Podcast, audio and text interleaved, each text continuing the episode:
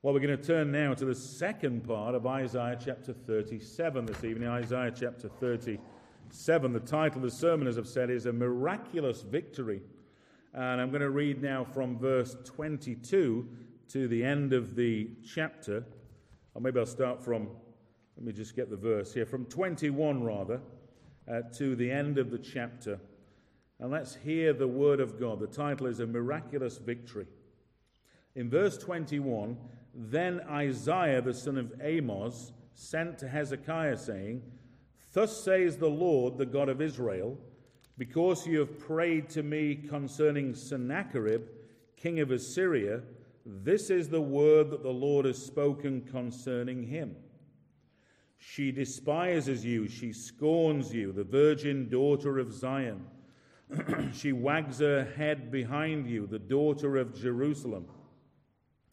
Whom have you mocked and reviled? Against whom have you raised your voice and lifted your eyes to the heights? Against the Holy One of Israel. By your servants you have mocked the Lord, and you have said, With, by, with my many chariots I have gone up the heights of the mountains to the far recesses of Lebanon to cut down its tallest cedars, its choicest cypresses, to come to its remotest height its most fruitful forest. I dug wells and drank waters to dry up with the sole of my foot all the streams of Egypt. Have you not heard that I determined it long ago? I planned from days of old what now I bring to pass that you should make fortified cities crash into heaps of ruins while their inhabitants, shorn of strength, are dismayed and confounded and have become like plants of the field and like tender grass, like grass on the housetops, blighted before it is grown. I know you're sitting down and you're going out and you're coming in and you're raging against me because you have raged against me and your complacency has come to my ears. I will put my hook in your nose and my bit in your mouth, and I will turn you back on the way by which you came. And this shall be the sign for you. This year you shall eat what grows of itself, and in the second year, what springs from that. Then in the third year, sow and reap and plant vineyards and eat their fruit. And the surviving remnant of the house of Judah shall again take root downward and bear fruit upward.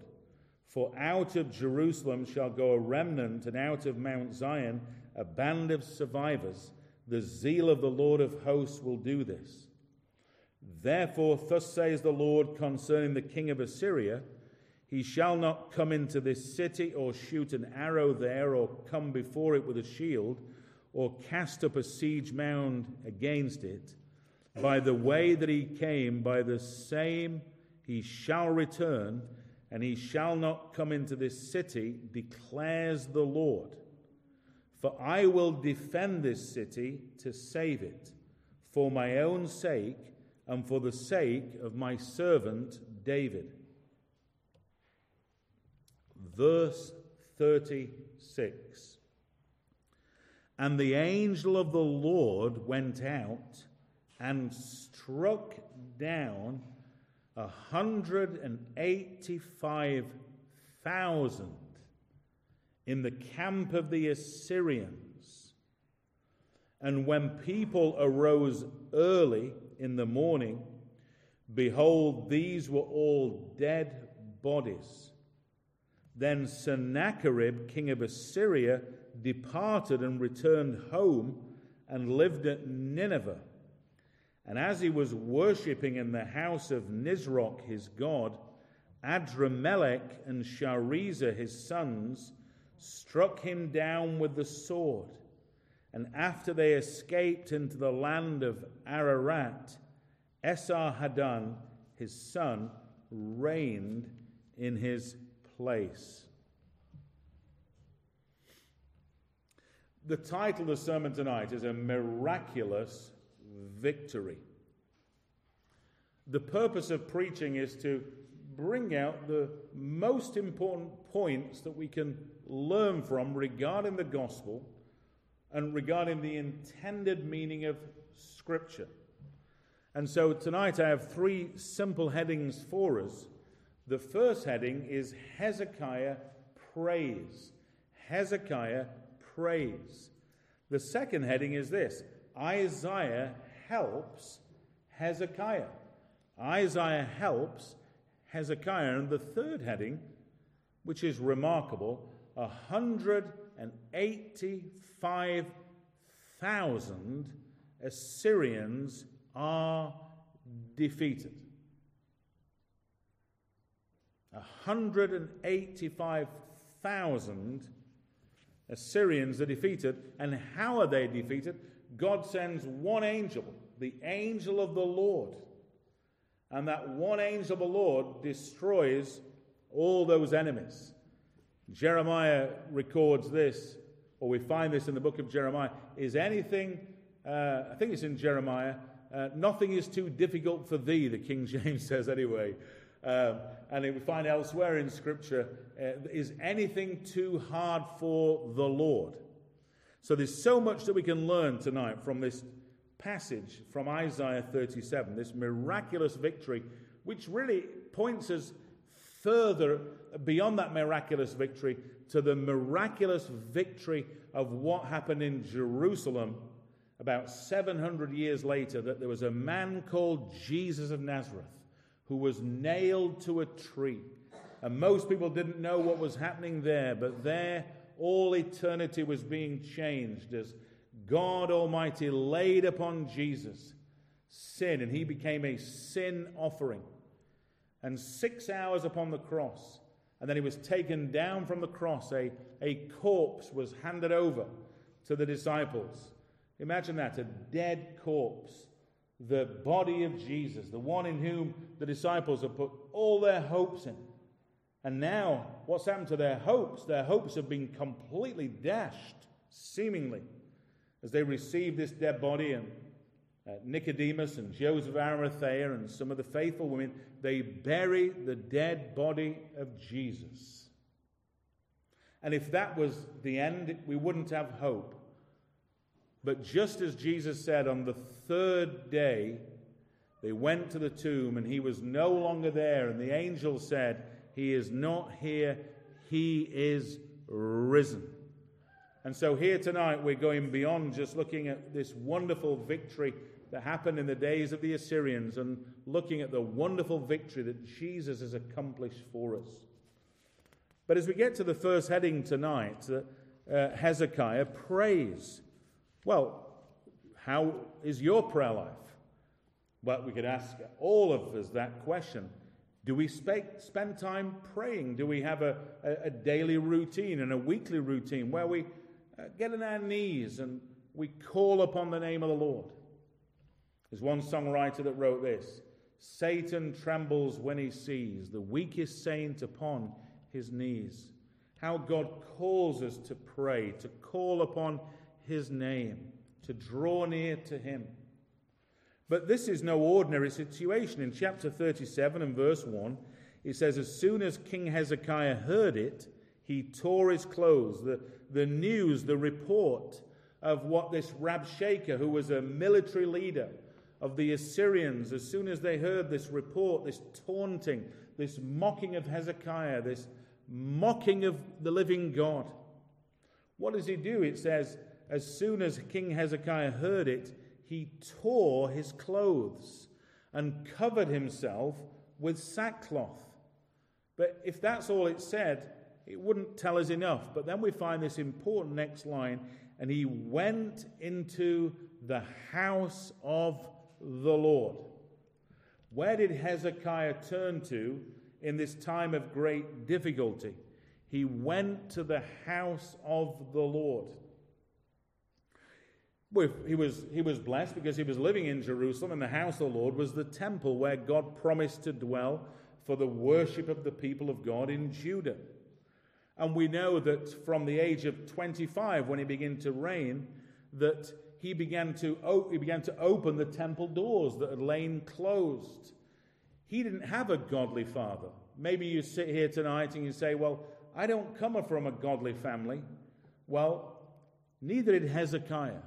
His dad was King Ahaz, which was, he was one of the most wicked kings that Judah had.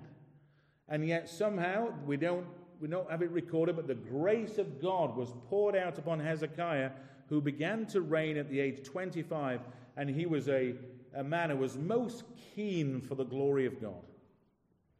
And he set about to reform the worship in Judah and to put God first.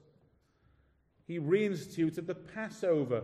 He organized the priests, and people were being called to worship God. And here we find in verse 1 in this time of great, great need, where does he turn? He goes to the house of the Lord. Which is exactly what Jesus says, doesn't it? We've prayed for Oman tonight, and Jesus says in Mark's Gospel 11, verse 17, after Jesus cleansed the temple, in Mark's Gospel, we read, My house will be called a house of prayer for all nations.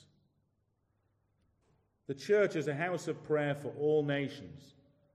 And here we find Hezekiah turns to the house of the Lord. But one other thought for us to think about why was it so difficult? Well, he was surrounded by this overpowering army of Assyrians who came against Judah. They now come against Jerusalem. They've already conquered all the different towns in Judah, and all that's left now is for Jerusalem to fall. It, it looks as if it's just about to happen, is it not? And what were the Assyrians like who were surrounding Jerusalem? And who was in Jerusalem? A remnant of Judah, the prophet Isaiah, and King Hezekiah. And Assyria was the, the superpower of the whole region. They were the most powerful nation. And I'm not trying to uh, bring this across to be gory, but there's one thing that the Assyrians seem to uh, practice doing with their enemies, and it's something called flaying. Flaying, that's not a word that we come across today. But when they conquered their enemies, they would take away their enemies and they would flay them, which means they may take them to Nineveh or somewhere like that, and they would skin them alive. What a terrible way to die. I don't even want to go into the details. And who would be in the line for that? Well, no doubt um, King Hezekiah and Isaiah the prophet, to name but two. They were a most wicked people. hateful and inhumane. So, this is no ordinary situation. It's absolutely desperate. And the first thing we find is that I, King Hezekiah, he prays and he turns to God in the house of the Lord. Our second heading is that Isaiah helps Hezekiah. Isaiah helps Hezekiah. What an encouragement it must have been for Isaiah. You know, there were four kings through which Isaiah preached, and there were two kings, uh, Uzziah and Jotham, that did that which was right in the sight of the Lord. Even though they did that which was right in the sight of the Lord, it didn't mean, though, that all of Judah were actually following the Lord. But then it seemed in the middle, as it were, of Isaiah's ministry that the wheels come off because there's this king uh, who now who was Hezekiah's father, who turns the nation over to rampant idolatry and even closes the doors of the temple. He couldn't even worship God in the house of the Lord anymore. It was Ahaz's 16 year reign of idolatry, mayhem, and distress. And you can read about that in 2 Chronicles. And as we've said, Hezekiah set out to open the temple doors, and he was strengthened by the hand of Isaiah. And Isaiah must have been really rejoicing that at last here was a king now who was really helping to restore true worship for Judah. And, and we find as we read in Chronicles and 2 Kings that when he instituted the Passover, that, that nothing had been seen like this since the days of Solomon. Imagine that. In the days of Hezekiah, nothing had been seen like that since the days of Solomon, and Isaiah himself must have been absolutely thrilled with what was happening. But what we find is that a number of years later, that the Jerusalem is now surrounded by the Assyrians. What will happen? That's a great question. And Isaiah helps Hezekiah, not only in the restoration of worship, but also as they pray together. In 5 and 37, 5 and 7, when the servants of King Hezekiah came to Isaiah, Isaiah said to them, Say to your master, Thus says the Lord, do not be afraid because of the words that you have heard, with which the young men of the king of Assyria have reviled me. Behold, I will put a spirit in him so that he shall hear a rumor and return to his own land, and I will make him fall by the sword in his own land. Imagine that. Imagine uh, King Hezekiah has prayed was the first heading. The second heading is Isaiah helps him, but it's really God through Isaiah that's helping Hezekiah, and he brings this word from the Lord. He says, Do not fear, do not be afraid. And how many times do we have that verse in the scriptures? But this context is, is absolutely a context of fear, and the Lord says through Isaiah, that they're going to hear a rumor and they're going to, um, God Himself will put that spirit in them, they'll hear a rumor, and they're going to return to their own land. What do you make of that? It just seems impossible. And what's impossible with man is possible with God. In Proverbs 28 and verse 9, it says, If one turns away his ear from hearing the law, even his prayer is an abomination.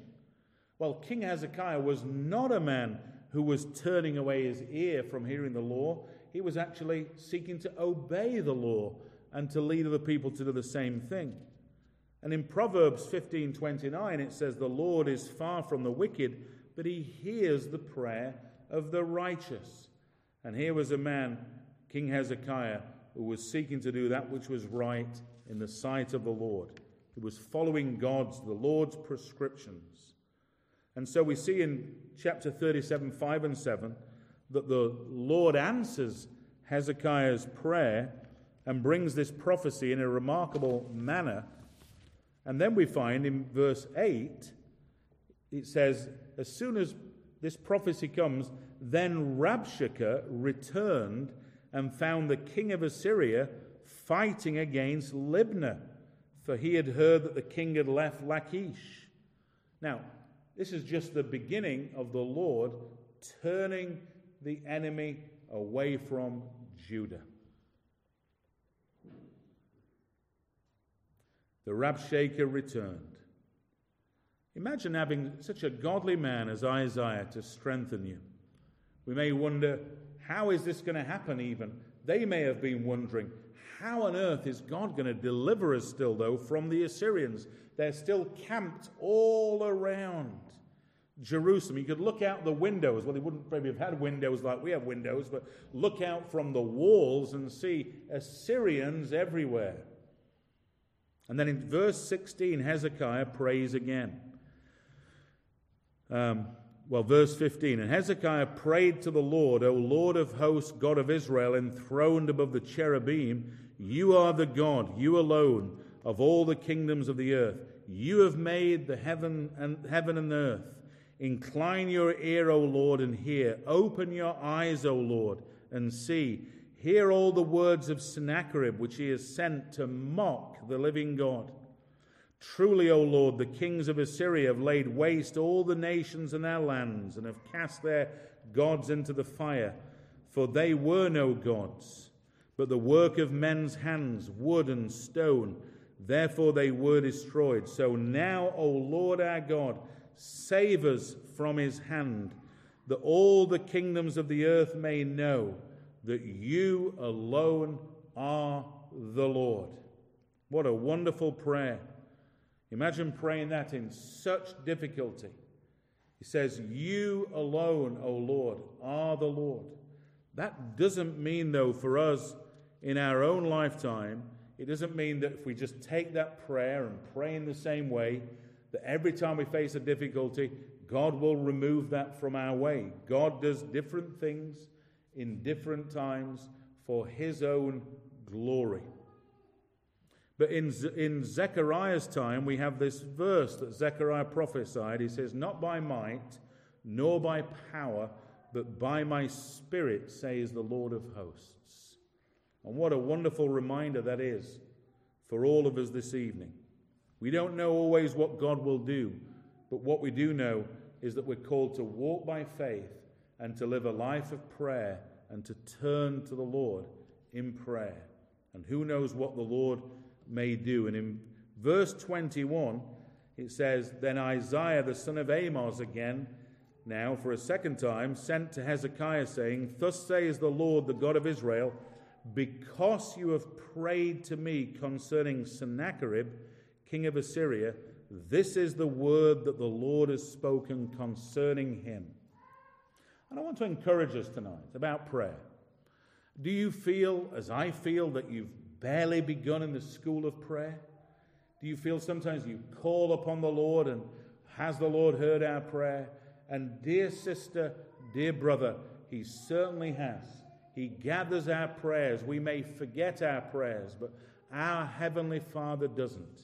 He hears the cry of the righteous, He hears us calling to Him. And maybe tonight our situation is, is not as dramatic as what Hezekiah is facing. But Jesus says, I am the good shepherd. And let's be encouraged that prayer is never a waste of time. When we pray and approach God in the name of Jesus, the Lord hears the faintest whisper of the people of God. Of course, the devil would whisper in our ear and say, What's the point, O Christian, of praying? Is God really listening to you? Don't you see the situation is not changing? But we're called to walk by faith and not by sight. Our third and last heading, though, tonight, we've seen Hezekiah praying and, and Isaiah helping him. And thirdly and lastly, we have this miraculous victory, which is 185,000 Assyrians defeated. And if we just turn in our Bibles to verse 36, it says, as a result of that prayer, and then the prophecy by Isaiah, and the angel of the Lord went out and struck down 185,000 in the camp of the Assyrians. And when people arose early in the morning, behold, these were all dead bodies. What a remarkable, miraculous victory for the people of God. And we need to be reminded tonight that this is our church history that we're talking about. This is the Old Testament church. God has never changed. He, he renewed the church on the day of Pentecost and gave a greater measure of the Holy Spirit. The atonement was fulfilled through Jesus Christ. And we're now to preach and worship in the triune God in his name. But this is our church history here in Isaiah chapter 37. Let me read it again. The angel of the Lord went out and struck down 185,000 in the camp of the Assyrians. What a remarkable thing that was. When they arose early, the, the remnant were delivered from not only the Assyrians, but also the king of Assyria, who himself, Sennacherib, came to an end. And we can rejoice tonight that our God has never changed. May the Lord strengthen our faith tonight as we turn to the Lord in prayer, not even just for tonight, but who knows, this could be a message that may encourage us in five years' time. Who knows what trials you may face? Some people face trials caring for aged fathers or mothers. And it seems so trivial in a sense when someone is seeking to honor the Lord by taking care of an elderly father or mother. And how important these things are to the Lord. It's not always the big things, such as the Assyrians coming against them, but the Lord hears the cry of the righteous. And so let's be strengthened tonight with the covenant faithfulness of God, with this miraculous victory of the Lord. That we have a wonderful God, we have a powerful God. It doesn't always turn out like this of 185,000 dying, but let's finish off tonight We're just thinking about three or four doctrines for us to take away. And the first is the doctrine of true and persevering prayer. What would have happened if Hezekiah had said, This is just hopeless, nothing, nothing is, is working? But no, we learn from King Hezekiah the doctrine of persevering prayer, which is exactly what we get in the New Testament. We're, we're exhorted to persevere in prayer. Another doctrine that we learn are the mysterious interventions of God in response to prayer the mysterious interventions of God in response to prayer. Who knows how many things that God does and answers prayer that you and I never even see that would have prevented us from going down a certain path and who knows what. The mysterious interventions. And it was a mysterious intervention that here God sent an angel to defeat the enemy. And God doesn't, doesn't really do repeats. You know, it's not, you know, you go to the cinema or the theatre, you know, and they have repeat performances every night. Uh, we never know how God may answer and how he may act. He acts in his way in his time. And thirdly, another doctrine that we learn tonight, just as a reminder, the importance of right and true worship according to the Lord's pattern. And King Hezekiah sought to restore that for the people of God, which is a basis by which God answered prayer. And how important it is for the restoration of true and right worship, which is not something to be traded off, that's separate to prayer. And finally, what we learn from King Hezekiah in 37 and verse 1 is a biblical understanding of the house of the Lord. Not necessarily the physical buildings, God uh, you know, but the gathering together of the saints of God, the house of the Lord, the people gathering together, a biblical understanding of that. And we see in Hezekiah's day that he went to the house of the Lord and prayed. We're going to finish off our worship this evening by, by praying the Lord's Prayer. And I want to close by reminding us that when there's a line in the Lord's Prayer where we pray, Hallowed be your name. And if we remember, that's exactly what how King Hezekiah prayed. Before he launched into giving a request, he took time to hallow the name of God and his attributes. And I'm sure you would join with me how we all need to grow in doing that before we move on in prayer. As we pray in the name of Jesus, we're reminded that the glory of God is our goal. We pray in the name of Jesus Christ and trust in the power of the Holy Spirit for his answers. It's not by might nor by power, but by my Spirit, says the Lord of hosts. Amen.